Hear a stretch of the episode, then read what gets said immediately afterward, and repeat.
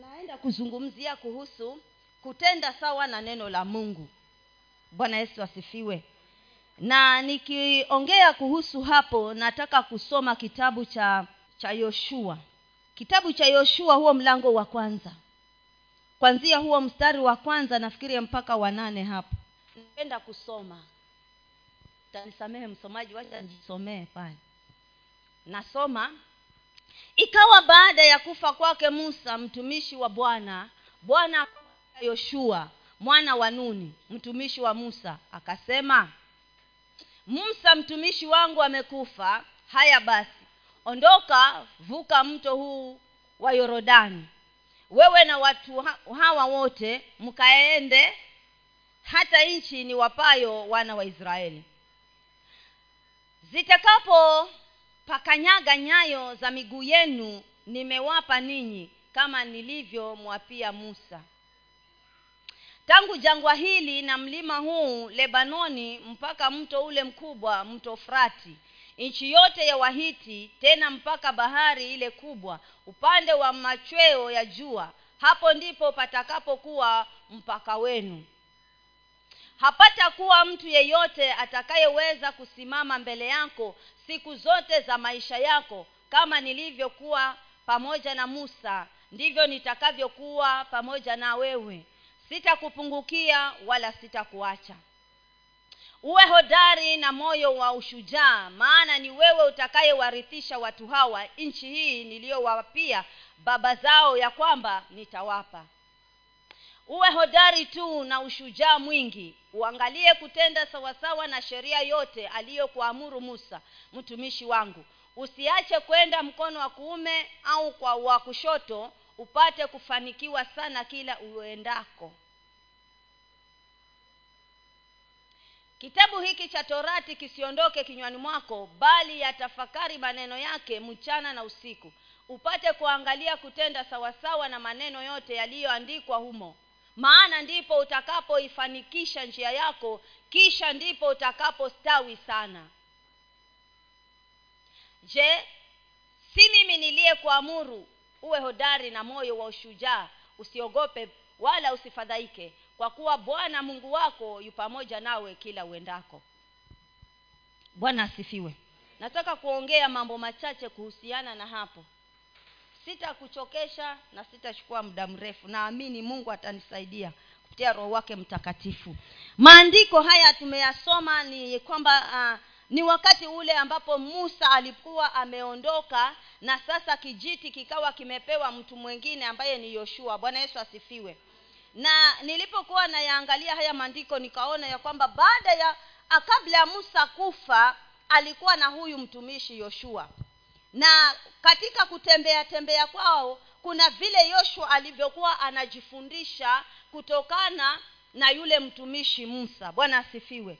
Na baada ya musa kufa maandiko yanasema ya kwamba mungu akamwambia yoshua sasa mtumishi wangu amekufa.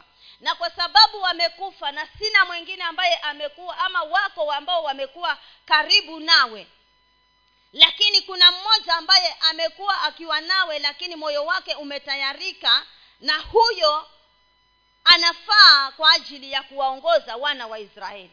Bwana yesu asifiwe.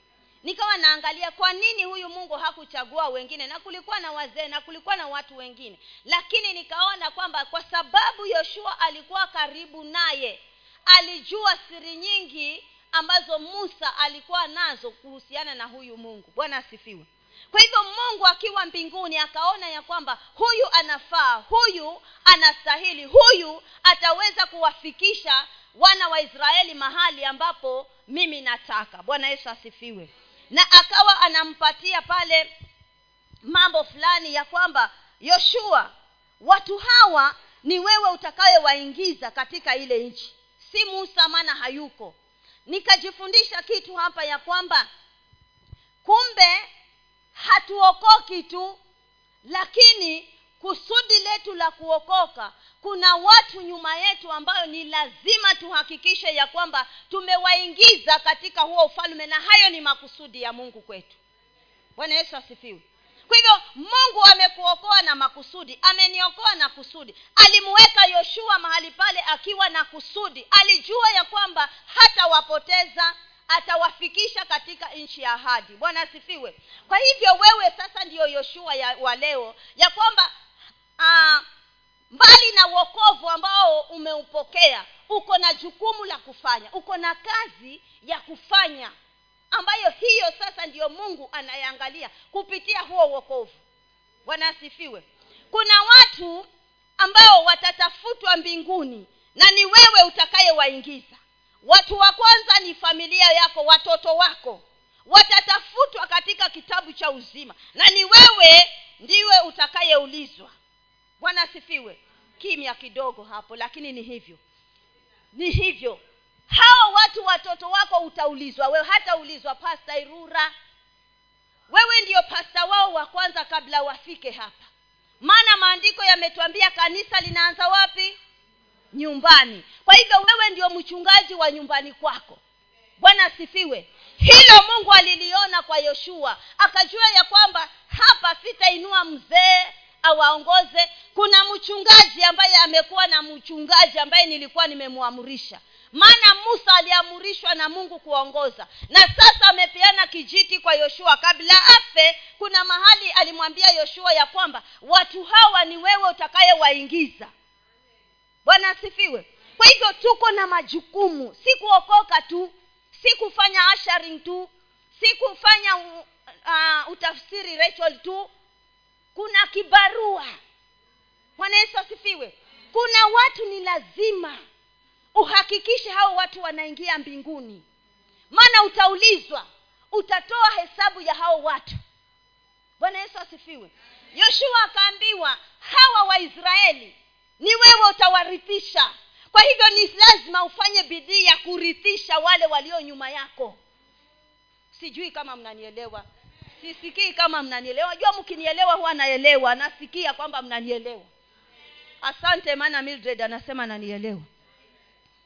Kwa hivyo kuna watu tuko na kazi ya kufanya. Akaambiwa ya kwamba ili hawa watu wa wewe ndio utakayewarithisha wewe ndio utakayewaonyesha ile njia ya kufuata.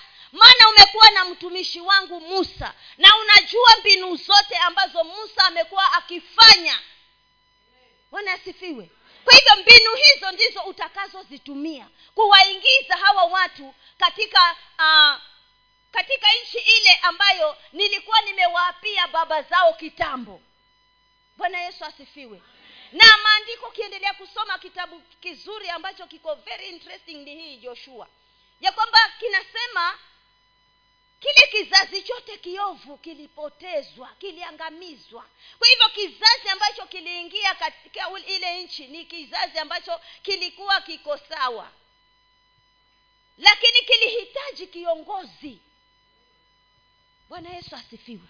Kwa hivyo hata wewe kizazi chako wewe ndio kiongozi wa hicho kizazi na kama hauna fa, hauna watoto lakini umetoka kwa familia wewe ndiyo kiongozi wa hiyo familia. Mungu anakuangalia wewe kuingiza hiyo familia atasimamisha wewe mbele na aangalie huko nyuma wale uliowaingiza kutokana na hiyo familia ni kina nani. Kwa hivyo tuko na kazi. Tuko na kazi. Bwana asifiwe. Tuko na kazi. Bwana yesu asifiwe wakati uh, mtumishi alipokuwa akiendelea ku, kuongea hapa kuhusiana na simeone na yule mwanamke nikawa naangalia ah, na huyu naye alikosaje hii chansi ha? yesu tayari yuko ndani. Siangeamua tu kuhudumu chini ya miguu yake yesu yeye anaangalia mambo ya mtu mwingine. Bwana asifiwe. Na hivyo ndivyo tunakosa mambo ya ufalme. Maana wakati neno linapokuja unasema hilo ni la mama gidi halinihusu. Hivyo ndio nakosa. Lakini angalia sasa hapa. Bwana asifiwe. Tuko na kazi. Na ni lazima tuifanye hii kazi kwa uaminifu na kwa ustadi. Na kwa kumaanisha. Maana alipoambiwa ya kwamba ni wewe utakayewafikisha katika hiyo nchi hebu niwekee hiyo verse one. One mpaka three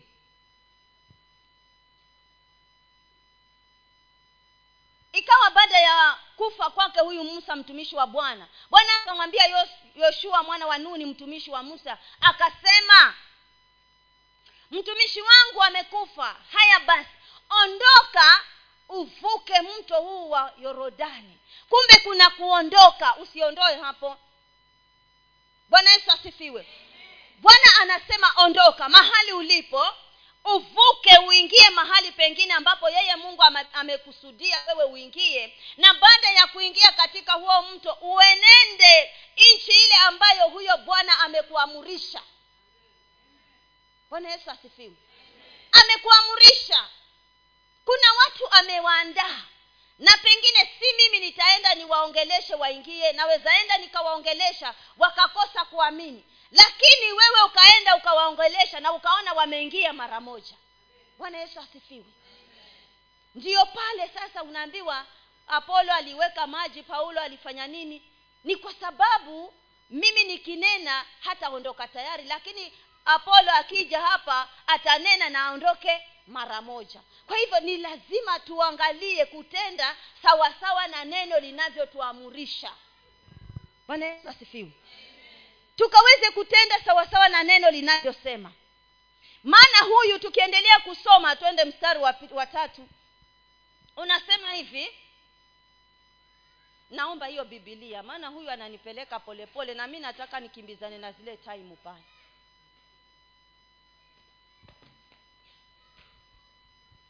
Bwana asifiwe. Tukifika ule mstari wa tatu unasema hivi kila mahali kwa sababu ya hao watu ambao utakuwa umejizatiti kuvuka nao kuondoka. Umejizatiti kuondoka ukavuka huo mto wa yorodani na ukafika pale mahali ambapo bwana amekuamuru ufike. Kwa sababu hiyo anasema ukiweka tu mguu wako katika mahali pale ushamiliki kwa hivyo bwana kwa maneno mengine ameachilia uwezo ndani yako ya kwamba mahali popote utakapokanyaga pale mahali ni pako. Lakini kwa sababu ya kukosa ufahamu wewe huelewi. Unajiendea tu na kujitangazia maneno ya kwamba sahii uchumi ni mgumu hata sielewi. Unaenda ukiongea peke yako. Na hapa bwana anasema mahali popote utakapoingiza mguu wako umepewa kumiliki. Wanasifiwe lakini ni mpaka tuelewe kutenda kulingana na neno. Maana huwezi kujitabiria kama hulijui neno utatabiri nini? Utanena nini? Na huelewi neno linasemaje kukuhusu. Bwana yesu asifiwe.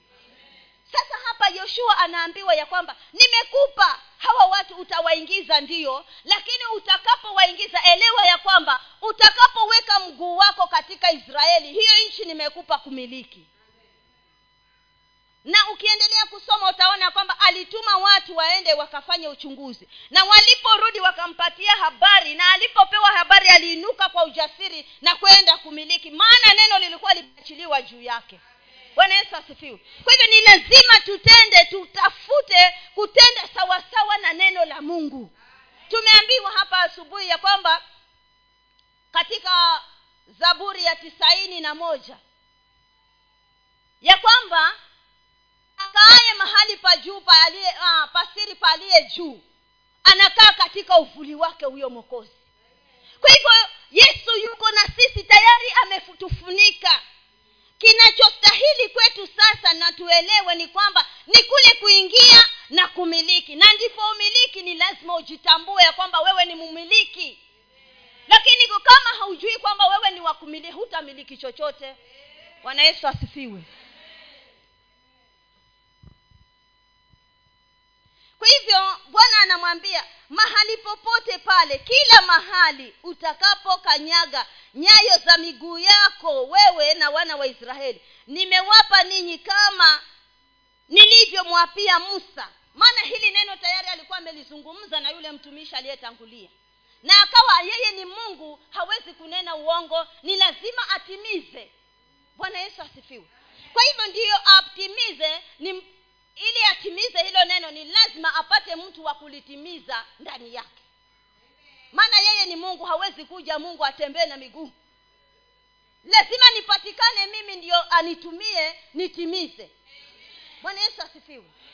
Kwa hivyo usifikiri atasema halafu ashuke tu na mngojea bwana wamngojeaje? Bwana yesu asifiwe e, ndiyo watuambia unamngojea lakini umejiandaaje huko kumngoja kwako? Je uko tayari kumiliki? Unamiliki yale maeneo ambayo alisema umiliki? Ama umekaa tu kumngojea? Bwana yesu asifiwe. Kuna kazi. Kwa hiyo kuna watu nyuma yako wanakutarajia uwafikie.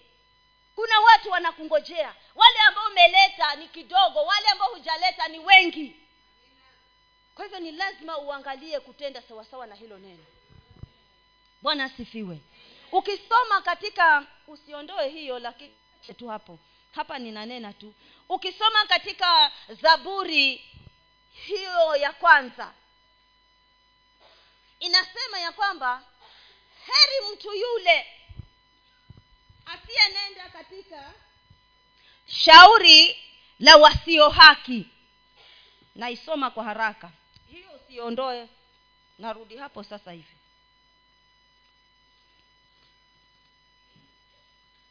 Heri mtu yule asiyekwenda katika shauri la wasio haki wala hakusimama katika njia ya wakosaji wala hakuketi barazani pa wenye mizaha. Mstari wa kwanza. Bali mstari wa pili bali sheria ya bwana ndiyo impendezayo na sheria yake huitafakari mchana na usiku mstari wa tatu. Naye atakuwa kama mti uliopandwa kando kando ya vijito vya maji uzaao matunda yake kwa majira yake wala jani lake halinyauki na kila alitendalo litafanikiwa. Bwana yesu asifiwe. Mtu huyu ambaye haenendi katika mashauri na mabaraza ya watu wenye mizaha huyu mtu hakai mahali pa nyambo huyu huyu mtu hakai mahali pa mizaha mizaha huyu. Hakai mahali ambapo watu hawajamanisha huyu mtu huyu. Ni mtu ambaye amemaanisha kukaa ndani ya neno kukaa mahali pa juu pa pasiri bwana yesu asifiwe. Kwa hivyo kwa sababu amemaanisha kukaa mahali pa juu pa mtu huyu ukisoma huo mstari wa tatu ni kwamba kila analolitenda mtu huyu atafanikiwa kila alifanyalo mtu huyu atafanikiwa. Maana kwake hakuna mizaha. Anavyolisoma neno analichanganya na imani na linafanya kazi. Ukisoma waibrania ine sijui kama ni mstari wa tatu hapo mwisho unasema ya kwamba uchanganye neno na imani. Kwa hivyo neno peke yake halitoshi. Ni lazima uweke imani ndio lifanye kazi. Bwana asifiwe ndio akawa anaambiwa hapa yoshua ni kweli umekuwa na musa mtumishi wangu. Umeona yale ameyafanya musa. Lakini ili ukaweze kuvuka imani lazima ifanye kazi. Bwana asifiwe. Kwa hivyo ni neno pamoja na imani. Hiyo waibrania ine hapo kuna kastari sijui ni mtatu ama ni ngapi hapo. Mstari. Neno walilichanganya hawa walio na imani ndio likawafanyia kazi. Kwa hivyo kusikia neno peke yake hakutoshi ni lazima utende sawasawa na hilo neno vile linavyosema likisema usikae katikati ya baraza ya wenye mizaha ondoka katika mizaha. Likikwambia ya kwamba usikae mahali ambapo watu wame ondoka katika mahali hapo kwa watu kujichanganya. Maana halitaki kuchanganyiwa. Neno lenyewe ni mungu. Soma yohana moja moja mpaka tatu. Tuwekee hiyo yohana moja. Bwana asifiwe hilo neno lenyewe ni mungu. Kwa hivyo mungu hataki kuchanganyiwa. Yeye ni mtakatifu na anataka watu wanaomfuata wawe watakatifu. Bwana asifiwe. Ndio maana akamuona yoshua akaona huyu yafaa kuwaingiza wana wa israeli. Maana alimuona akiwa na tabia kama za mtumishi musa. Hapo mwanzo kulikuwako neno. Naye neno alikuwa kwa mungu. Naye neno alikuwa mungu kwa hivyo kama yeye ni mungu hataki kuchanganyiwa. Ndiyo maana anatuonya hapa ya, anatuambia hapa katika zaburi ya kwanza kwamba ni heri mtu yule asiyeenenda ana heri huyo. Maana anajijua. Maana anajielewa. Kuna kimya. Heri mtu yule asiyekwenda katika shauri la wasio haki. Huyo mtu anajielewa na wala hasimami hakusimama katika njia ya wakosaji. Amejifahamu yeye ni nani katika huu ufalme bwana asifiwe. Wala hakuketi barazani pa wenye mizaha. Maana anajua mbingu si ya mizaha mbingu ni ya kumaanisha. Na kwa sababu amejua haya ya kwamba mbingu haina mzaha hakai barazani kwa wenye mizaha anajitenga ili akaweze kuwa chombo kile ambacho kitatakaswa na kitengwe kwa ajili ya bwana. Maana anajua kuna thawabu baada ya kujitenga. Bwana yesu asifiwe. Kwa hivyo ni lazima tu, tuende, tuangalie kutenda sawasawa sawa na hili neno. Tunahitajika kujawa neno. Maana hata tukisoma maandiko yanasema ya kwamba neno likiwa ndani yetu kwa wingi ndanini mwetu kwa wingi. Tutaomba lolote kwa baba yetu wa mbinguni atatupatia. Kwa sababu tutaomba kulingana na hilo neno wingi wa neno utakusukuma kuomba kulingana na hilo neno. Lakini likipungua likiwa adimu ndani yako utaomba maneno mengi ambayo hamuna neno ndani yake na utaona kwamba ma- maombi yako hayajibiwi hayana majibu kwa sababu neno halijakaa kwa wingi ndani yako. Bwana yesu asifiwe mungu anataka tujawe neno. Mungu anataka tujawe neno. Likae kwa wingi ndani yetu. Sikia vyenye aliambiwa yoshua tuwekee yoshua. Iko hapo tayari? Twende ine sikia yoshua aliambiwa tangu jangwa hili na mlima huu lebanoni mpaka mto ule mkubwa mto wa frati nchi ya wahiti tena mpaka bahari ile kubwa upande wa machweo ya jua hapo ndipo atakapokuwa mpaka wenu. Yaani amepewa maeneo yote ya dunia. Maeneo yote. Eh? ni kwa sababu ameazimia ame, ame, kutembea katika hili neno. Bwana asifiwe.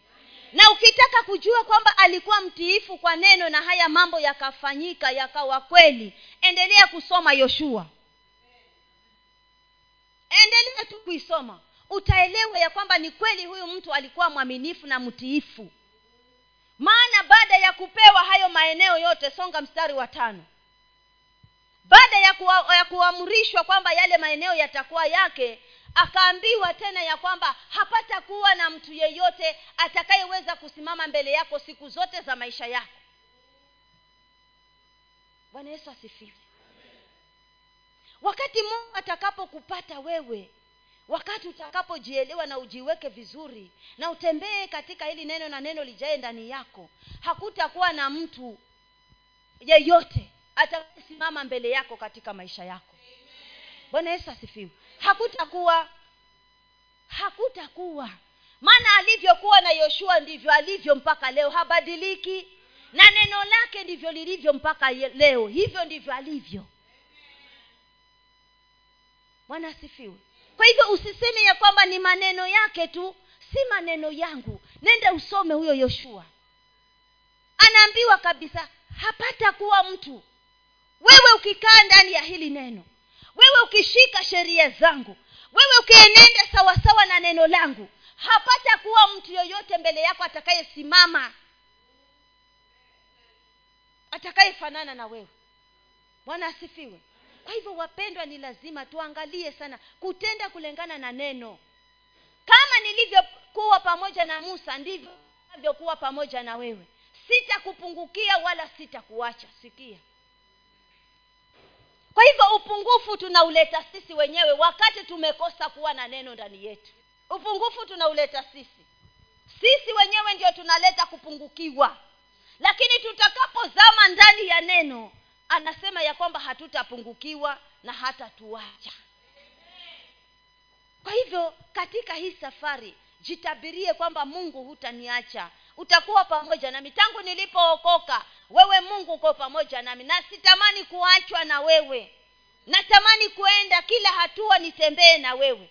Kama ulivyokuwa na yoshua kama ulivyokuwa na musa hata na mimi naomba bwana neema ya kulishika hili neno na nitende kulingana na hili neno. Na kwa sababu ni mwaminifu ayatayatimiza yale ambayo ameyasema hapa.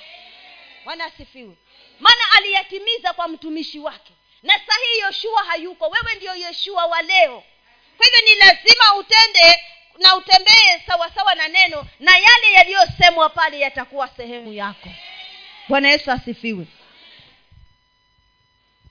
Tena tukiendelea mstari wa sita niwekee sita maana nimevaa miwani nisome bibilia niwekee sita. Sikia anasema uwe hodari na moyo wa ushujaa. Uwe hodari. Kwa hivyo kumbe kuna uhodari unahitajika. Nimekwambia ya kwamba si mzaha.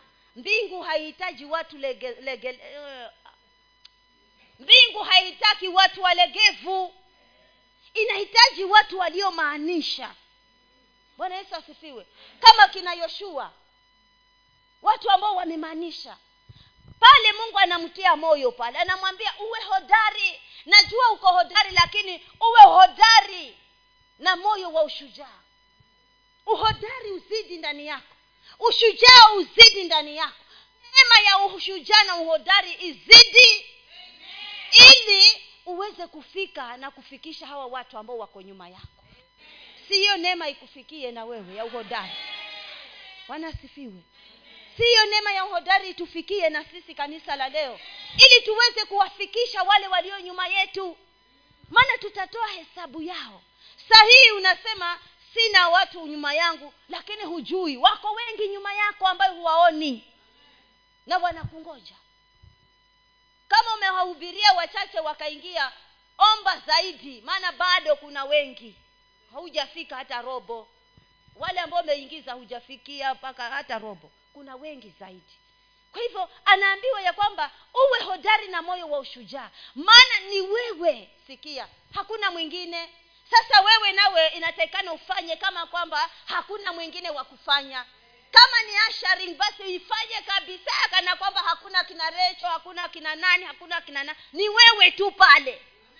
Wanasifiwe na kama ni walimu wa sunday school ufanye kana kwamba hakuna wengine ni wewe tu pale.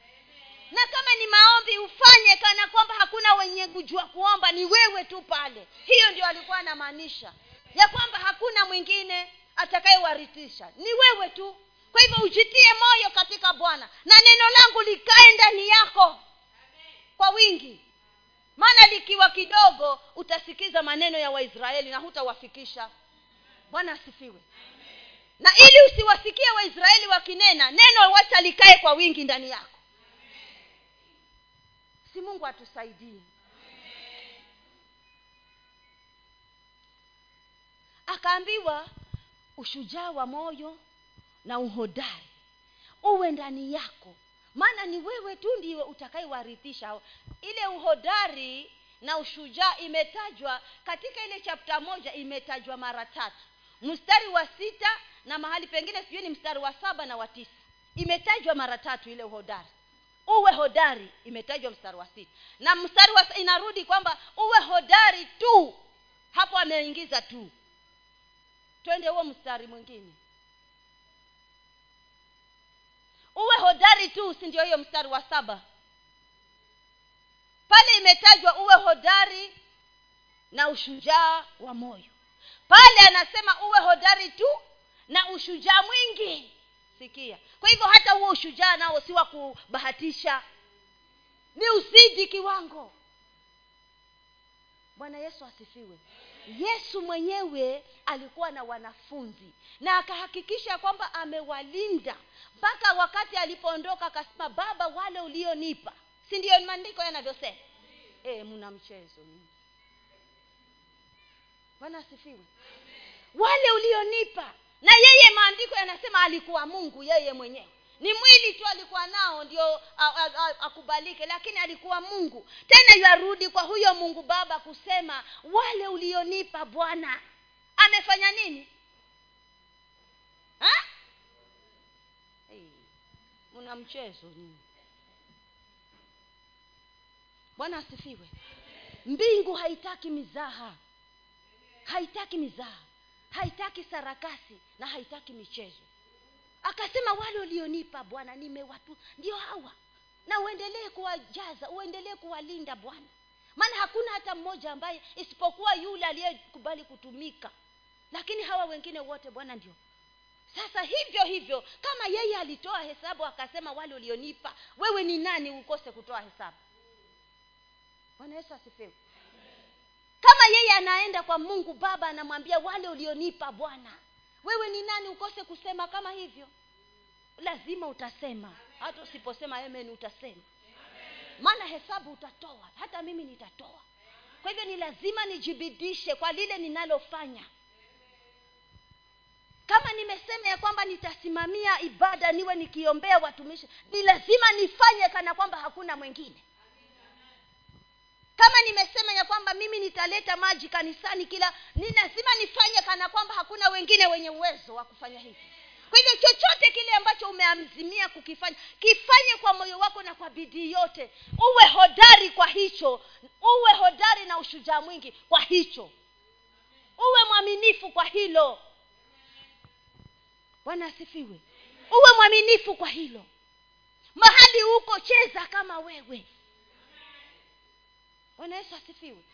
Tusifanye mizaha hii, hii, hii, hii mbingu si ya mimi naongea kila wa sijui kwa nini huwa napenda nasema mbingu si ya mzaha. Na hivyo huwa naambia wanangu hii mbingu si ya mizaha. Si ya mizaha. Hata mchungaji huwa namwambia mume wangu mbingu si ya mzaha. Kuna siku nilimkemea na asubuhi yenyewe. Kamwambia wacha kuzoea huduma usizoee huduma. Maana si yako. Ni lazima utafute mungu huo usikie ukae na wakati wa kusikiza mungu anatakaje. Si kwa sababu umekuwa huko miaka mingi useme mimi hata neno liko ndani. Hapana hata kama liko ndani lazima tafute mungu. Bwana asifiwe. Kwa hivyo hii mbingu haina mchungaji wala bishopu. Hii mbingu ni ya kumaanisha. Maana wako mabishopu na wamepotea njia. Bwana asifiwe. Wako wachungaji mareverend na wamepotea njia. Hivyo ni lazima tufanye kulingana na neno linavyotuamurisha bwana yesu asifiwe. Ati kwa sababu ni bishop kwa sababu ni reverend kwa sababu ni basi tuwe tunajipendekeza hatufanyi sawasawa na neno. We munamuweka ma, matatizoni huu bwana asifiwe. Munampalilia makaa na kama uko hapo wa kujipendekeza pendekeza wacha hiyo tabia. Maana hautaenda mbinguni hiyo hiyo haitakufikisha. Si kibali cha wewe kuingia. Kibali ni neno peke yake likae ndani yako kwa wingi na ufanye kulingana na hilo neno. Ndio utakuwa na uwezo wa kuingia huko. Lakini kujipendekeza kwa mchungaji si kibali. Bwana asifiwe. Kwa hivyo ni lazima tutende sawasawa na neno la mungu mnanipenda nalitoa vile lilivyo. Ni uchungu lakini meza hivyo hivyo. Mstari wa nane. Kitabu hiki cha torati kisiondoke kinywani mwako bali yatafakari maneno yake mchana na usiku upate kuangalia kutenda sawasawa na maneno yote. Angalia kama ni maneno yangu sikia. Kitabu cha torati ni hili neno yoshua akawa anaambiwa ya kwamba uwe hodari uwe mwaminifu na hili neno lisitoke kinywani mwako. Ulitafakari usiku na mchana. Lisikuondokee. Maana likikuondokea utasikiza sauti za wazee wa israeli. Watakung'oa katika laini yako wakuondoe. Kwa hivyo neno lijae ndani mwako. Tafakari hilo neno usiku na mchana na ujue ili upate kuangalia kutenda sawasawa na maneno yote yaliyoandikwa humo. Si maneno yangu hayo. Ayatafakari yote yaliyoko ndani ya hicho kitabu cha torati. Ayatafakari usiku ya na mchana. Na angalie kuyatenda hayo yaliyoandikwa humo ndani ya hicho kitabu. Ni maneno yangu hayo. Ni lazima tufanye kulingana na neno la mungu tutende na tuenende sawasawa na neno la mungu. Bwana yesu asifiwe. Akaambiwa pale ya kwamba maneno haya yasikuondokee. Maana kama haya maneno tayaweka yatakaa ndani yako kwa wingi. Sikia huo mstari unasema maana ndipo utakapofanikisha njia yako kisha ndipo utakapostawi sana. Sasa utajiri wa utafuta wapi kama si kwa hilo neno bwana yesu asifiwe. Kitabu cha torati kikae ndani mwake kwa wingi. Na kitakapokaa ndani yake kwa wingi afanye atende kulingana na hayo maneno yaliyoko ndani ya hicho kitabu. Na hapo ndipo itakapofanikishwa njia yake na hapo ndipo kustawi kwake kutakapotokelezea. Bwana asifiwe. Maana ahadi zote za utajiri wote ziko ndani ya neno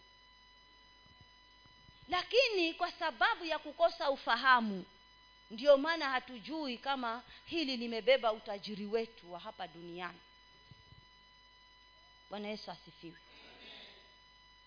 Si mungu atuajalie kutufunulia hizi siri. Hii neema ya kuelewa hili neno. Hii neema ya kushika hili neno. Hii neema ya kutenda lile neno. Maana ni lazima hiyo neema iwe juu yetu ya kutenda neno tusipopata neema ya kutenda hatutaweza kuli, kuliweka ndani mwetu. Ni lazima neema ya kutenda iwe ndanini mwetu kwa wingi. Ndio tutaweza kuliweka kwa wingi na tulifanyie kazi. Bwana asifiwe. Siku nyingine nikawa naongea hapa katika ibada ya katikati ya wiki ya kwamba kusoma neno na kulijua neno na kushika neno peke yake hakutoshi kama hakuna utendaji. Bwana yesu asifiwe kwa hivyo kumaanisha hata nikikesha kulisoma nisipolishika na nisipolielewa ama kulifanyia kazi litakuwa halina maana kwangu. Litakuwa bure. Na hivyo mtumishi aliyetoka hapa amesema ya kwamba itakuwa bure kuja kwetu hapa na kama hili neno halifanyi kazi katika maisha yetu. Itakuwa ni bure. Ni bure. Sasa isiwe bure kwa sababu tumeelewa ya kwamba nilikae ndani isiwe bure. Tulifanyieni kazi. Ili lilete kutimiza yale makusudi ambayo mungu alilisababisha tulielewe tulije kwetu. Bwana yesu asifiwe. Namaliza maana nimebaki na dakika kidogo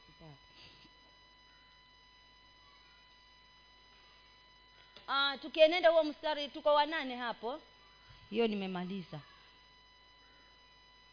sasa nataka uangalie hiyo ahadi ambayo iko kwa ajili yako ya kuingia patakatifu pake huyu mungu. Nilikuwa nimekwambia kwamba ufungue uh, usome uangalie waibrania nne. Nafikiri ni huo mstari sijui kama ni wa kwanza. Wecha tuende hapo waibrania nne.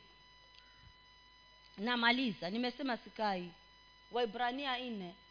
Waibrania nne inasema basi ikiwa ikiwa ingalipo ahadi ya kuingia katika pumziko lake. Na tuogope mmoja wenu asije akaonekana ameikosa.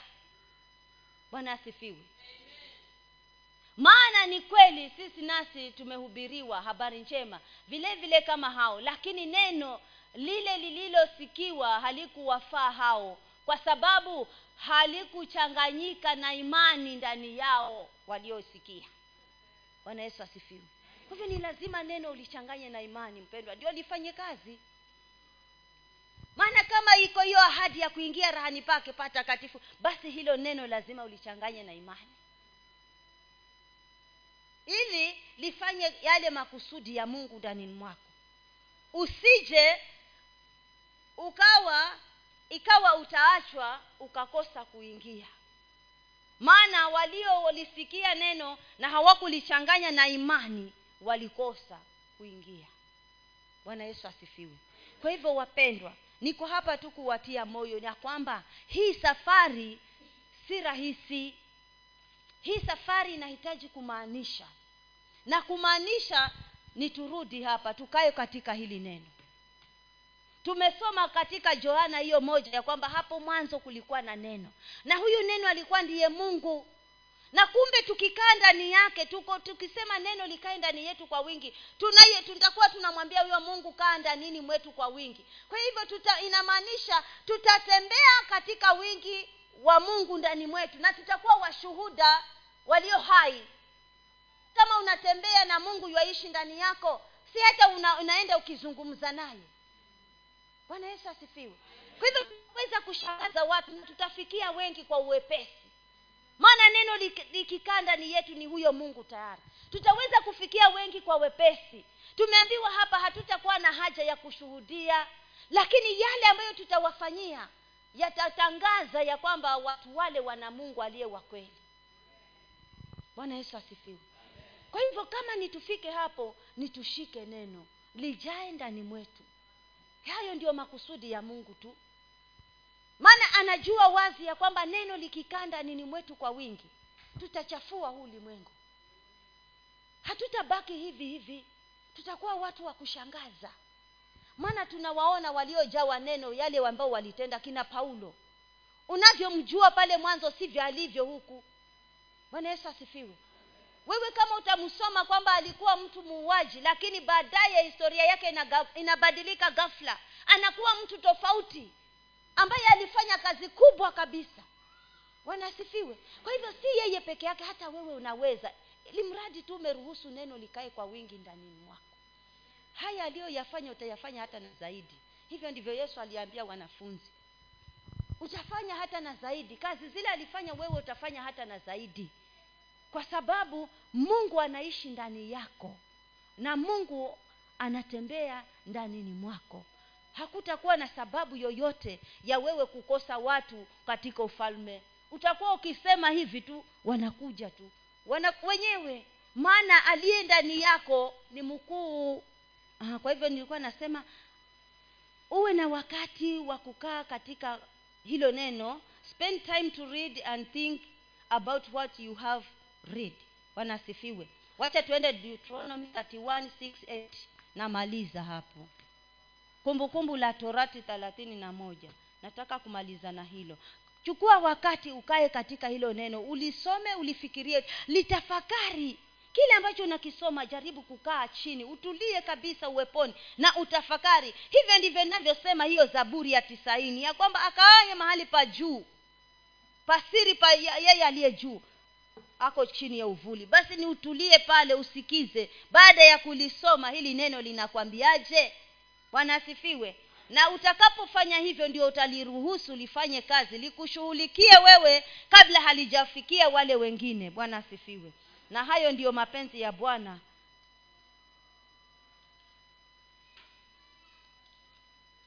Deuteronomy 31 31 6 nasoma. 31 6 torati. Iweni hodari na moyo wa ushujaa. Msiogope wala msiwahofu kwa maana bwana mungu wako yeye ndiye anayekwenda pamoja nawe. Hata kupungukia wala hata kuacha musa akamwita yoshua. Sikia yale ambayo nilikuwa nakwambia. Akamwambia machoni pa israeli wote uwe hodari na moyo wa ushujaa maana utakwenda pamoja na watu hawa hata nchi bwana aliyowapia baba zao. Ya kwamba atawapa nawe utawarithisha. Naye bwana yeye ndiye atakayekutangulia atakuwa pamoja nawe hata kupungukia wala kukuacha. Usiogope wala usifadhaike. Bwana asifiwe usiogope wala usifadhaike. Unaye mungu mkuu. Una mungu ambaye anaweza yote. Mungu ambaye hashindwi. Usiishi maisha ya kuogopa ogopa. Usiishi maisha ya, ku, ya kuhangaika hangaika. Unaye mkuu ndani mwako. Lako tu ni kukaa ndani ya hili neno. Na aliyoyaahidi ni mwaminifu atayatimiza yale. Kwamba hata kuacha hata kupungukia ili mradi tu umeelewa ya kwamba ni wewe ndio utarithisha wale wote ambao wako nyuma yako. Kizazi chako ukirithishe neno la mungu. Na uwafanye walielewe hilo neno. Bwana asifiwe. Familia ile ambayo umetoka hakikisha ya kwamba wanalijua neno. Wanamjua huyu mungu ambaye unamtumikia. Hata wakikataa kuku, kukiri uokovu lakini umewajulisha ya kwamba kuna mungu mbinguni astahiliye kuabudiwa mungu hatakuwa na na na, na, na na hukumu juu yako. Maana ushawambia lakini wamekataa wenyewe. Bwana asifiwe. Lakini kama hatutajukumika kufanya hayo tutajibu maswali. Bwana yesu asifiwe. Kwa hivyo ni lazima tuenende sawasawa na vile neno linavyotuambia. Neno likisema usiibe usiibe. Neno likisema usisengenye usisengenye. Neno likisema usifanye ma, usifanye mabaya tusifanye tuishi sawasawa na neno. Hivyo ndivyo bwana alivyokuwa anamwambia yoshua ya kwamba ukikaa hiki kitabu cha torati kikae ndanini mwako kisitoke. Yaani ukiwe ni wewe na hicho unakitafakari usiku na mchana. Na utakapojifunza kutafakari neno na kukaa ndani ya neno na kuhakikishia ya kwamba hautakuwa na taimu ya kwenda kukaa barazani mwa watu wenye mizaha hutakuwa na hiyo tamu maana kila wakati unasikia tu wewe wataka usome neno. Wewe unataka uombe. Wewe unata, yani unajisikia tu yani wewe unataka ukae mahali usikize tu mbingu inasemaje. Kwa sababu kunaye mungu ndanini mwako asiyelala na ambaye hachoki hajachoka na wewe. Wewe ndio unachoka naye na kujitengatenga. Lakini yeye anakutafuta usiku na mchana. Anasema huyu mwanangu natamani angekaa katika kiganja changu akanielewa bwana asifiwe. Tutende sawasawa na vile neno linavyotuambia na mungu wa mbinguni atapendezwa na sisi na atafanya mambo makubwa kupitia sisi. Bwana awabariki.